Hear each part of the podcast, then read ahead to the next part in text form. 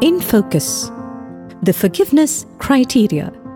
God wants us to thrive, to enjoy the fullness of life He offers us, writes Hector Lewis on forgiveness. Hector Lewis is a songwriter, singer, instrumentalist, and respiratory therapist residing in Houston, Texas, with his wife Rani and their three children. He's a vocalist and bass guitarist of Rexband. I've always wondered, if God was not so merciful, what would have become of me? Lamentations three verses twenty-two reminds us, surely Yahweh's mercies are not over, His deeds of faithful love not exhausted. Every morning they are renewed. Great is His faithfulness. I remember once a sister from the congregation of the Divine Mercy who visited our parish shared on the unending mercy of God, saying that even theologians could not fully comprehend how God could be so good and loving. God is love. John one four verses sixteen. And as children of a loving and merciful God, we have a constant invitation to love one another. It is by remaining in love and keeping His commandments that we truly respond to God's call. Any action against love does not come from God. Often in our daily interactions, we are hurt and pained by the treatment of others. The memories of these moments sometimes grow into unforgiveness, a leprosy that affects our soul. It numbs us from within and makes us insensitive to God. Unforgiveness stops us from experiencing true joy and prevents us from growing in His love and grace. Unattended unforgiveness then grows into bitterness, hatred, and anger. Our mind becomes weak and loses its inner strength and ability to do good. We fall for the evil which we do not desire. We lose control of our words and actions, becoming prone to many bad habits and addictions and even to many serious diseases.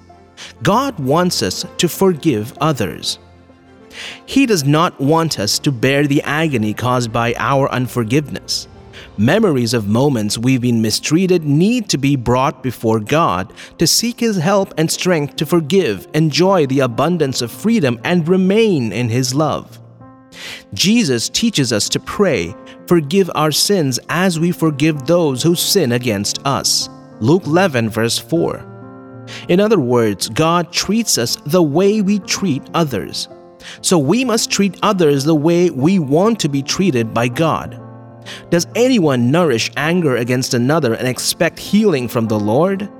Forgive your neighbor's injustice, then when you pray, your own sins will be forgiven. Unforgiveness becomes a barrier between God and man and a major reason for many of our unanswered prayers. Jesus wants us to reconcile with others before we come before Him at the altar to offer sacrifice. Forgiveness is a divine nature. It is the fruit of the Spirit of God dwelling within us. On many instances when I've asked God, He helped me find that extra strength in my weakest moments to forgive and find joy in Him. As children of God, we must be ever ready to run to Him who is the fountain of mercy and strength. Come to me all who are burdened and heavy laden, and I will give you rest. God is always there beside us to hold us closer and help us. Unforgiveness stops us from experiencing the love of our Heavenly Father.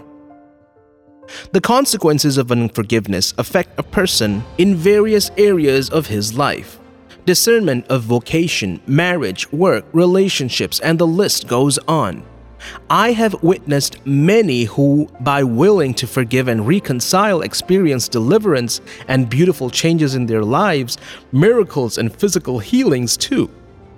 I have my own personal experience of the miraculous intervention of God in choosing to forgive. Forgiveness is a choice we must make. It is not just an act of obedience, but a participation in the mercy of our dear Lord. The cry of Jesus from the cross for those who hurt Him, "Father, forgive them, for they know not what they do," is a life lesson we must imitate every day. Remember your last days and set enmity aside. Remember death and decay and cease from sin. Remember the commandments and do not be angry with your neighbor. Just as important as forgiving the offenses of others, we must forgive ourselves too. Often, we tend to keep murmuring about our shortcomings, offenses, and wrong choices we made in the past. God can restore us from any situation. The Spirit of God helps us when we seek His help to be delivered from the bondages of these memories and the resentment caused. Jesus Christ, who is the same yesterday, today, and tomorrow, can heal us from any difficult situation from our past. There is nothing impossible for God. Joseph in the Old Testament is one of the best examples of a forgiving person. He not only forgave all who had offended him, but also accepted every suffering, knowing that God was in control.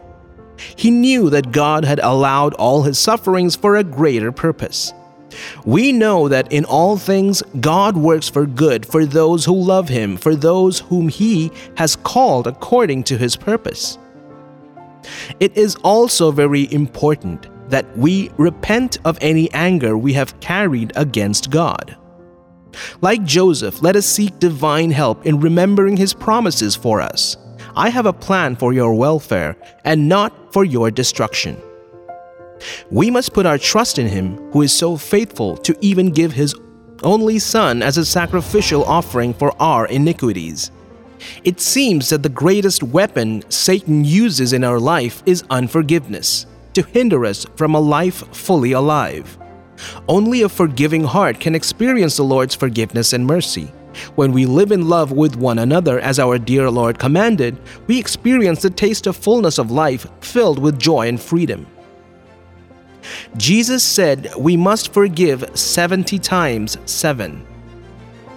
He is not talking mathematics here, rather leading us to a life pattern where we are willing to forgive always. The prayers of an unforgiving heart become fruitless and sacrifices unacceptable to God. Forgiving does not mean forgetting. However, that can be a fruit of our Lord's healing. When we forgive, we restore the relationship, looking beyond the offense. Jesus wants us to love our enemies, do good to those who hate us, and bless those who curse us, and pray for those who mistreat us. God wants to help us. He wants to heal us from these wounds and pains. Jesus invites us to give them all to Him and to rest in His bosom, to restore our relationship with God and man, and to find true joy and peace. Let us throw ourselves into the abyss of love, the merciful arms of God. It is in Him we find healing and power. He wants us to thrive, to enjoy the fullness of life He offers us, and to no more be slaves to unforgiveness. As we seek help from God, He helps us renew our strength and overcome this situation. We now begin to soar on wings like eagles. We become the streams of love as we remain in Him, regardless how difficult the situation is or how we've been mistreated.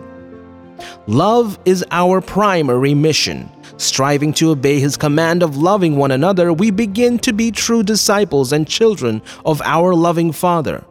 God our Father blesses us with the abundance of grace to forgive and heals the hurt within our hearts and minds.